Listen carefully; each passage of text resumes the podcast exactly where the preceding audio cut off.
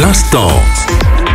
L'instant musique. Salut, c'est Mike. Dans l'instant musique d'aujourd'hui, je vous propose une petite bafouille sur l'évolution du prix des concerts. Alors, depuis de nombreuses années, j'assiste à des concerts, que ce soit en festival ou en salle, et comme beaucoup d'amateurs de musique live, j'ai constaté une augmentation inquiétante du prix des places de concert.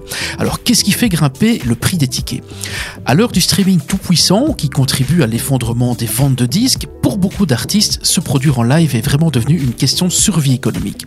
Tout d'abord, souvenez-vous de la crise sanitaire et de la multiplication des annulations de tournées. À leur sortie de cette crise sanitaire, il a fallu se rattraper et cela a créé un embouteillage. Tout le secteur s'est précipité pour booker des dates avec des artistes parfois très peu disponibles. Cela a créé de la concurrence entre artistes et contribué à la hausse des coûts. Ensuite, l'inflation, avec l'augmentation du coût de l'énergie, de la logistique, des transports, de la sécurité, des infrastructures et j'en passe, ces coûts qui empêchent beaucoup d'artistes d'atteindre l'équilibre financier sur une tournée.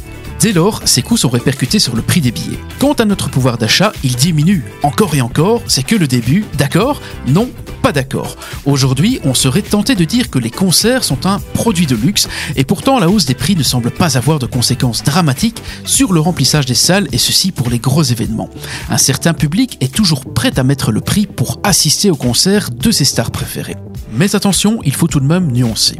On peut parler d'une économie du live à deux vitesses, car si malgré la hausse des prix, les grandes salles affichent souvent complet, le public a tendance à déserter les petites salles, là où les prix sont pourtant plus abordables. Les artistes sont certes moins connus, mais ils multiplient les tournées pour s'en sortir et ils mériteraient vraiment beaucoup plus d'attention. Alors, si on ajoute le manque d'envie de se déplacer et le manque de curiosité à la perte du pouvoir d'achat, cela n'augure vraiment rien de bon pour la suite. Tiens, et vous Quel montant êtes-vous prêt à débourser pour assister au concert de votre star préférée?